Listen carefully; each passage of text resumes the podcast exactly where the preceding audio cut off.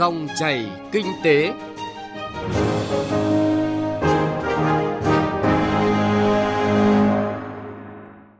Xin chào quý vị và các bạn. Dòng chảy kinh tế hôm nay có những nội dung sau. Vay có trách nhiệm, chìa khóa để vay vốn an toàn. Chuyên mục chuyện thị trường đề cập nội dung kinh doanh online, cơ hội tăng thêm thu nhập cho nhiều lao động tạm thời mất việc do ảnh hưởng của dịch bệnh COVID-19. Trước khi đến với nội dung vừa giới thiệu, chúng tôi xin chuyển đến quý vị và các bạn một số thông tin kinh tế nổi bật. Theo số liệu từ Cục Đầu tư nước ngoài, Bộ Kế hoạch và Đầu tư, tính đến ngày 20 tháng 3 năm nay, tổng vốn đăng ký cấp mới, điều chỉnh và góp vốn mua cổ phần của nhà đầu tư nước ngoài đạt hơn 8 tỷ đô la Mỹ, bằng 79% so với cùng kỳ năm 2019. Trong quý 1 năm nay, cả nước có 758 dự án mới được cấp giấy chứng nhận đăng ký đầu tư với tổng vốn đăng ký cấp mới là 5,5 tỷ đô la Mỹ, tăng 45% so với cùng kỳ năm ngoái. Nguyên nhân vốn đăng ký mới tăng là do trong quý 1 có dự án nhà máy điện khí tự nhiên hóa lỏng Bạc Liêu được cấp giấy chứng nhận đăng ký đầu tư với tổng vốn đầu tư là 4 tỷ đô la Mỹ. Dịch Covid-19 và sự bất ổn định kinh tế toàn cầu ngày càng sâu sắc đang tác động mạnh mẽ tới các thị trường trái phiếu bằng đồng nội tệ của các nền kinh tế Đông Á mới nổi là nhận định mới đây của Ngân hàng Phát triển châu Á ADB. Dòng vốn đầu tư nước ngoài và các hoạt động trong lĩnh vực này giảm sút cộng thêm với các vấn đề về thương mại đang tiếp diễn, ADB khuyến nghị những nỗ lực nhằm giảm tác động tiêu cực của đại dịch thông qua các gói kích thích kinh tế và biện pháp tiền tệ để hỗ trợ các hộ gia đình, doanh nghiệp và thị trường tài chính bị ảnh hưởng cần được tiếp tục. Ngân hàng Nhà nước đã ban hành quyết định số 414 về việc sửa đổi giấy phép thành lập và hoạt động của Ngân hàng Thương mại Cổ phần Bưu điện Liên Việt. Theo đó, số vốn điều lệ mới của ngân hàng là hơn 9.000 tỷ đồng. Mức vốn điều lệ mới này của Liên Việt Postbank cao gấp 3 lần mức vốn điều lệ vào thời điểm thành lập ngân hàng là 3.300 tỷ đồng vào tháng 3 năm 2008. Các chuyên gia kinh tế nhìn nhận lượng du khách quốc tế toàn cầu sẽ giảm từ 1 đến 3% trong năm nay. Việt Nam trông chờ khách nội địa đây sẽ là lần đầu tiên lượng khách quốc tế trên toàn cầu sụt giảm sau chuỗi 10 năm tăng trưởng liên tiếp. Những tác động tiêu cực cũng đang diễn ra với các ngành du lịch của Việt Nam khi hai thị trường khách quốc tế lớn chiếm tới 56% lượng khách quốc tế của Việt Nam đến từ Trung Quốc, Hàn Quốc. Ngoài ra, khách từ khu vực châu Âu, châu Mỹ chiếm tới 17% năm 2019 cũng đang suy giảm do dịch bệnh và việc tạm cấm nhập cảnh.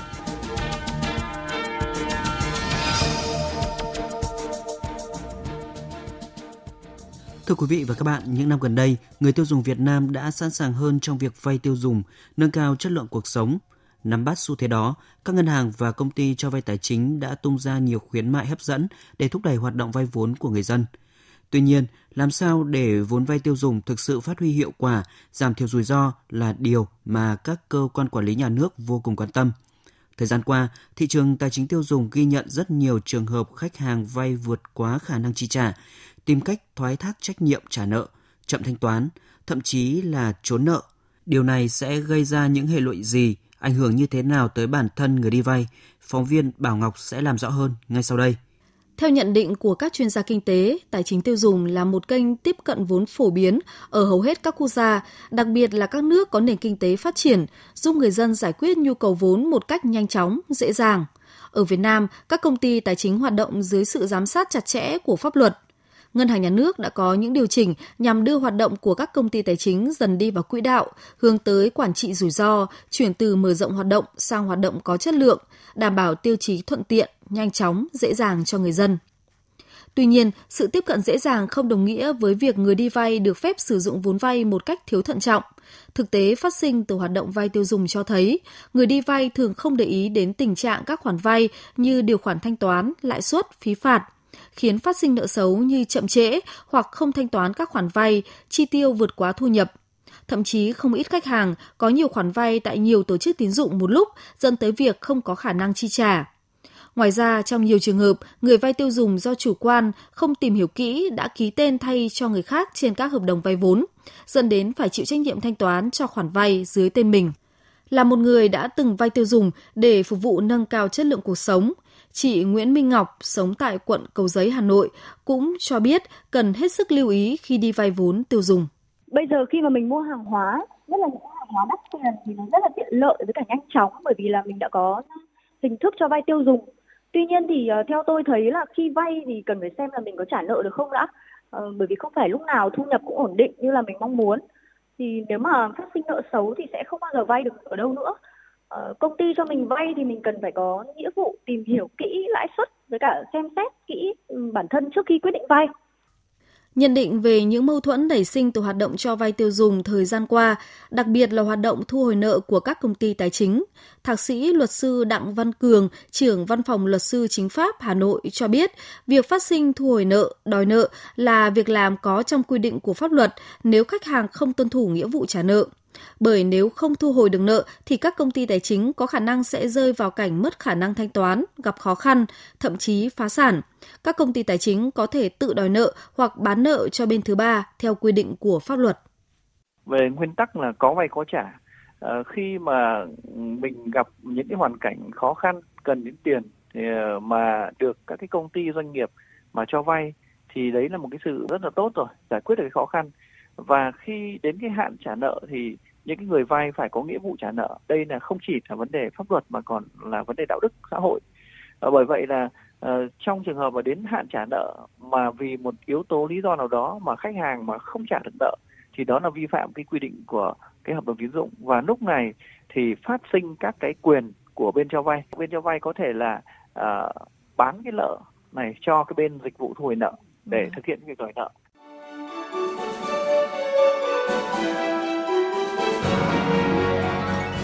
Dòng chảy kinh tế, dòng chảy cuộc sống.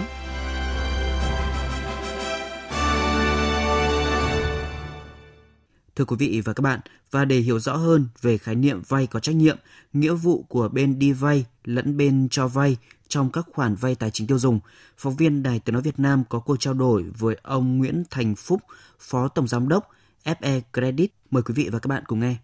Thưa ông, Thời gian gần đây, mọi người hay nhắc đến khái niệm vay có trách nhiệm vì cho rằng bên đi vay và bên cho vay đều cần phải có trách nhiệm với khoản vay. Ông có thể nói rõ hơn về khái niệm này không ạ? À, vâng, à, về phía người cho vay đó, thì đối với chúng tôi là cho vay có trách nhiệm á, nó mang ở hai cái ý nghĩa. Ý nghĩa thứ nhất là cái việc cho vay có trách nhiệm là nó bảo vệ cho công ty chúng tôi tránh đi những cái rủi ro trong cái việc cho vay. Cái việc thứ nhì về khía cạnh của khách hàng là giúp bảo vệ khách hàng. Bởi vì khi chúng tôi có một khoản vay cho một khách hàng không đúng đối tượng, hoặc là cái số tiền mà nó vượt quá khả năng trả nợ khách hàng đi, thì trong tương lai nó làm cho khách hàng không có trả nợ đúng hạn chẳng hạn. Và nó tạo ra một cái lịch sử tín dụng không tốt cho khách hàng. Nó ảnh hưởng đến khách hàng về sau. Cho nên cái việc mà cho vay có trách nhiệm ở đây là nó bảo vệ cả hai phía, là tránh rủi ro cho người cho vay, và cuối cùng là tránh đi cái lịch sử tín dụng xấu cho người vay thì ở công ty chúng tôi với tư cách là một người cho vay cho vay có trách nhiệm ở đây là là chúng tôi phải đảm bảo làm sao cho cái việc mà thẩm định khi xét duyệt vay là đúng đối tượng đúng người vay có nhu cầu. Chúng tôi chú trọng và tư vấn các khoản vay đúng mục đích và nhu cầu khách hàng. Chúng tôi xác duyệt hạn mức vay nó nằm trong khả năng thanh toán của khách hàng. Nó phù hợp với những thông tin mà khách hàng cung cấp cho chúng tôi cũng như những thông tin mà chúng tôi à, có thể thu thập được. Và cuối cùng là chúng tôi phải minh bạch và công khai tất cả những thông tin như là hạn mức tín dụng, ờ, khung lãi suất, mức phí liên quan đến khoản vay trên website của công ty cũng như tất cả các phương tiện truyền thông mà khách hàng dễ dàng tìm thấy. Qua quá trình cho vay thì FE Credit nhận thấy là vì sao có những khách hàng chây ý trong việc trả nợ và cái khó của các công ty tài chính trong công tác thu hồi nợ là gì ạ? Hiện nay thì không chỉ đối với ngành tài chính tiêu dùng mà với ngân hàng cũng vậy. Thì cho dù rất nhiều trường hợp người vay hay là khách hàng cho dù là họ có khả năng trả nợ nhưng họ là không họ không thanh toán họ tìm mọi cách mà trốn nợ thì về vấn đề đấy thì trước tiên chúng ta thấy rằng chúng ta phải thừa nhận rằng là cái kiến thức về tài chính nói chung cũng như tài chính tiêu dùng của cái người dân Việt Nam mình nó còn nhiều hạn chế so với những nước lân cận như là Singapore, Malaysia hay là Thái Lan. Cái việc này đó dẫn đến cái ý thức thanh toán và trách nhiệm của khách hàng với khoản vay nó chưa cao. Thậm chí họ có cái nhìn uh, tiêu cực không đúng đối với công ty cho vay tiêu dùng. Vì cái nhận thức như vậy đó thì có mục đích sử dụng khoản vay của họ cũng như cái nhu cầu vay của họ đánh giá khoản vay của khách hàng từ phía khách hàng nó vẫn còn rất là thiếu sót thì những vấn đề ở trên đó cũng chính là cái rào cản đối với các tổ chức tín dụng nói chung và FI nói riêng trong quá trình thu hồi nợ. Và chúng tôi rất khó đưa ra các con số cụ thể thống kê về hành vi tiêu cực của khách hàng khi mà người ta không thực hiện nghĩa vụ thanh toán.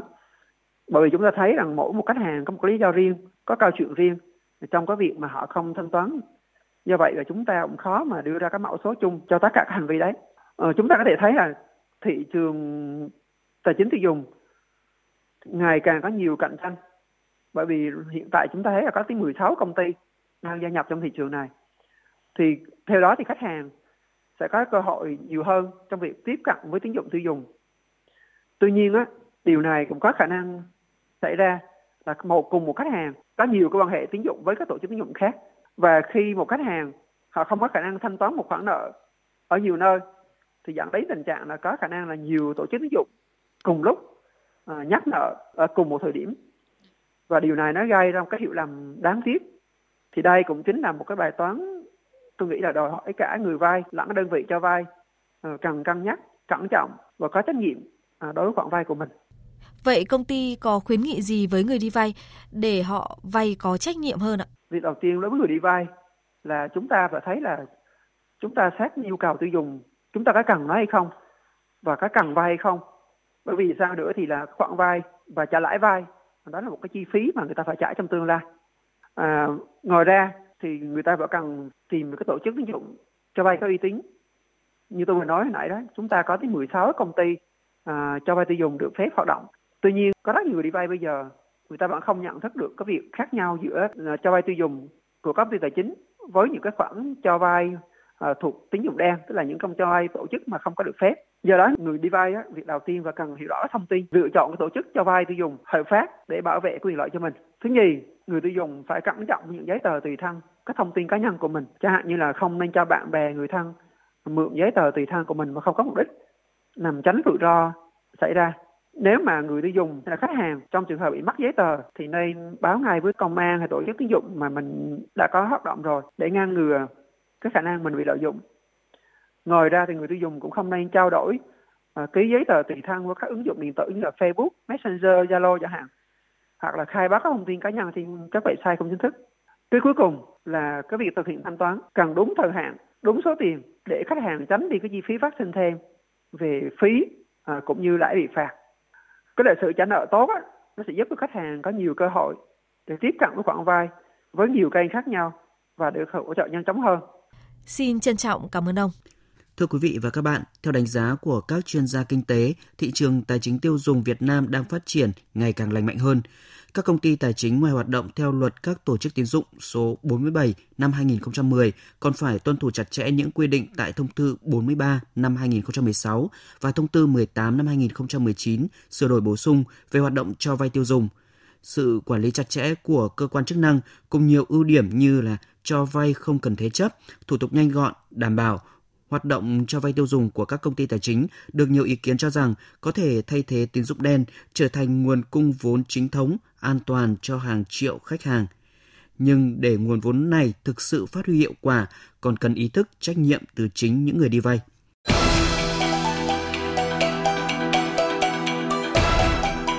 Chuyện thị trường Thưa quý vị và các bạn, theo thống kê của Tổng cục Thuế, hai tháng đầu năm nay đã có hơn 9.000 hộ kinh doanh trên địa bàn thành phố Hà Nội phải giải thể, đóng cửa và tạm nghỉ kinh doanh do ảnh hưởng của dịch COVID-19. Tuy nhiên, lĩnh vực kinh doanh online lại phát triển mạnh, trở thành giải pháp cứu cánh cho các cửa hàng, cơ sở kinh doanh, vừa giữ chân khách, tạo thêm việc làm cho những lao động phải nghỉ việc, đồng thời duy trì hoạt động sản xuất kinh doanh. Trong chuyên mục Chuyện thị trường hôm nay, phóng viên Đài Tiếng Nói Việt Nam thông tin nội dung này. Chị Nguyễn Thị Mai Trang, đầu bếp tại một trường tư thục thuộc quận Hoàng Mai, Hà Nội chia sẻ, hơn 2 tháng nghỉ ở nhà, ngoài việc không có thu nhập, chị còn cảm thấy buồn chán vì không có việc gì làm ngoài mỗi ngày lo hai bữa cơm chính. Sau khi tìm hiểu và được giới thiệu vào nhóm bán hàng online, chị Trang đã tham gia bán một số mặt hàng thiết yếu như thực phẩm sạch và nhiều mặt hàng gia dụng. Biết nấu nhiều món ăn ngon, chị chế biến sẵn một số món như cá kho, chả cá và một vài đồ uống nhận được phản hồi tích cực của khách hàng. Công việc bán hàng online đem lại niềm vui và có thêm thu nhập, phụ giúp gia đình trong thời điểm khó khăn này. Từ giờ vừa rồi nghỉ từ thất nghiệp thì cũng may cũng bán hàng cũng cũng cải thiện được thu nhập khách họ phản hồi tốt phản hồi rất tốt tại vì là những bản đồ nó, nó chất lượng ấy sạch sẽ đấy cái đầu tiên mà mọi người bán hàng ấy thì là phải có tâm lựa chọn những cái sản phẩm phải chất lượng và phải thật đảm bảo thì dám bán cho khách hàng chứ còn những cái sản phẩm mà không biết ngõ nguồn gốc không được lấy để bán cả ra mình bán bao giờ đầu tiên mình bán là cũng toàn là khách quen xong rồi người nọ giới thiệu người kia bán phải lâu dài và khách họ phải thật tin tưởng mình Trước nhu cầu mua sắm online ngày càng tăng của người dân, chị Thành Thu Lương, trưởng nhóm cháo mùa thu và những người bạn đã thiết lập một siêu thị online với nhiều mặt hàng đa dạng, từ lương thực thực phẩm đến các mặt hàng nhu yếu phẩm, gia dụng, mỹ phẩm, thời trang. Chỉ trong một thời gian ngắn, số lượng thành viên tham gia nhóm mua bán, trao đổi và kết nối yêu thương đã lên đến 3.000 thành viên. Lượng đơn đặt hàng online tăng khoảng 25 đến 30% so với thời điểm chưa có dịch. Để đảm bảo việc kinh doanh online thực chất, hiệu quả, mỗi thành viên bán hàng sẽ được cấp mã số. Tất cả các thành viên phải cam kết chất lượng sản phẩm, thông tin công khai, minh bạch, nguồn gốc sản phẩm, địa chỉ bán hàng, kèm theo số điện thoại. Chị Thu Lương chia sẻ, đây là cơ hội cho những người đang thất nghiệp tạm thời, có điều kiện kinh doanh, có thêm thu nhập, đồng thời phát triển hệ thống siêu thị online uy tín, thực chất. Bởi hiện nay, việc kinh doanh online đang nở rộ, không ít người quảng cáo quá sự thật, gây mất niềm tin khách hàng. Mình phải lập lên một cái kế hoạch là muốn để tạo công an việc làm cho mọi người, tư vấn cho mọi người là làm như thế nào để có thể đầu ra một cách vừa an toàn vừa đảm bảo và có cả thêm thu nhập. Cái nguồn thì mình cũng yêu cầu là họ phải phải cung cấp cho tôi rõ địa chỉ thống nhất chung phải gần như là có một cái kế hoạch nhất định ý. cái đầu ra nó mới tốt tuyển không phải mục đích là bán hàng cho tôi không mà tôi muốn một cái cộng đồng để lan tỏa cái cái công việc này theo tôi thì nó đơn giản ai cũng có thể làm được Kinh doanh online phát triển, nhu cầu tuyển nhân viên giao hàng tăng đột biến. Nhiều cửa hàng kinh doanh cho biết có những thời điểm nhân viên đưa hàng làm không đủ công suất. Anh Lê Xuân Cường, nhân viên giao hàng thuộc chuỗi cửa hàng thực phẩm ở Hà Nội cho biết vừa nghỉ việc tại một nhà hàng do phải đóng cửa vì không có khách. Nghe bạn bè, anh nhận đi giao hàng trong thời gian nghỉ việc. Mỗi ngày thu nhập từ 500.000 đến 1 triệu đồng. Phí giao hàng được trả từ 20.000 đồng đến 30.000 đồng mỗi đơn hàng. Mấy ngày gần đây thì cái số lượng người dân đặt hàng tăng chủ yếu là những thực phẩm với hoa quả trái cây là nhiều. Bình thường bọn em bắt đầu làm việc từ lúc ờ, 9 giờ sáng cho đến ờ, 7 8 giờ tối. Nói chung là ngày nào thì nó cái tỷ lệ đơn ra của khách nó còn tồn động rất nhiều. Ngày nào cũng tồn động tầm 6 70 đơn là không đi được cho khách. Nhằm hạn chế lây lan dịch bệnh, một số cửa hàng cũng tạm dừng hoạt động bán hàng trực tiếp để chung tay cùng cả nước phòng chống dịch COVID-19. Thay vào đó, các sản phẩm sẽ được ưu đãi và trợ giá vận chuyển khi khách hàng đặt hàng online hoặc đặt hàng qua trang thương mại điện tử. Bên cạnh đó, nhiều cửa hàng kinh doanh cũng lắp thêm máy thanh toán qua quét mã QR nhằm khuyến khích người tiêu dùng chuyển đổi hình thức thanh toán, không dùng tiền mặt hoặc chuyển khoản để hạn chế lây truyền virus khi mua sắm trực tiếp. Ngành công thương cũng đã kiến nghị các doanh nghiệp thương mại điện tử, logistics sẵn sàng vào cuộc trong các trường hợp. Theo đó, hệ thống các siêu thị lớn như Bixi, Coop Mart, Vinmart cũng triển khai mạnh dịch vụ giao hàng tại nhà để hỗ trợ cho khách hàng mua sắm online. Các siêu thị cũng tăng cường số lượng nhân viên giao hàng, áp dụng chế độ giao hàng miễn phí với những đơn hàng từ 200.000 đồng ở khu vực nội thành để kích thích người tiêu dùng tăng mua sắm qua kênh trực tuyến. Một số sàn thương mại điện tử cũng đã chọn hình thức hợp tác cùng với siêu thị với nhiều chương trình ưu đãi hấp dẫn cho khách hàng như Tiki, Shopee, Lazada và hỗ trợ người tiêu dùng bằng các hình thức khuyến mãi từ 20 đến 25% trong thời gian này. Chuyên mục trên thị trường cũng đã kết thúc chương trình dòng chảy kinh tế hôm nay. Chương trình do biên tập viên Bảo Ngọc và nhóm phóng viên kinh tế thực hiện. Xin chào và hẹn gặp lại quý vị và các bạn.